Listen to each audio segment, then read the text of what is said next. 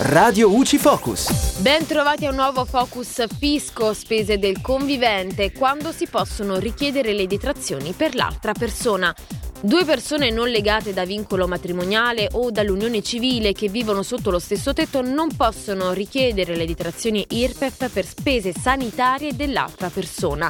Diversamente dalle unioni civili, infatti, la legge numero 76-2016, nota come legge Cirinna, non ha disposto l'equiparazione al matrimonio per le convivenze di fatto, cioè quelle tra due persone maggiorenni unite stabilmente da legami affettivi di coppia e di reciproca assistenza morale e materiale coabitanti e aventi dimora abituale nello stesso comune. Per questo motivo il convivente non può usufruire delle detrazioni di imposta o delle deduzioni dal reddito relativamente alle spese sostenute nell'interesse dell'altro convivente.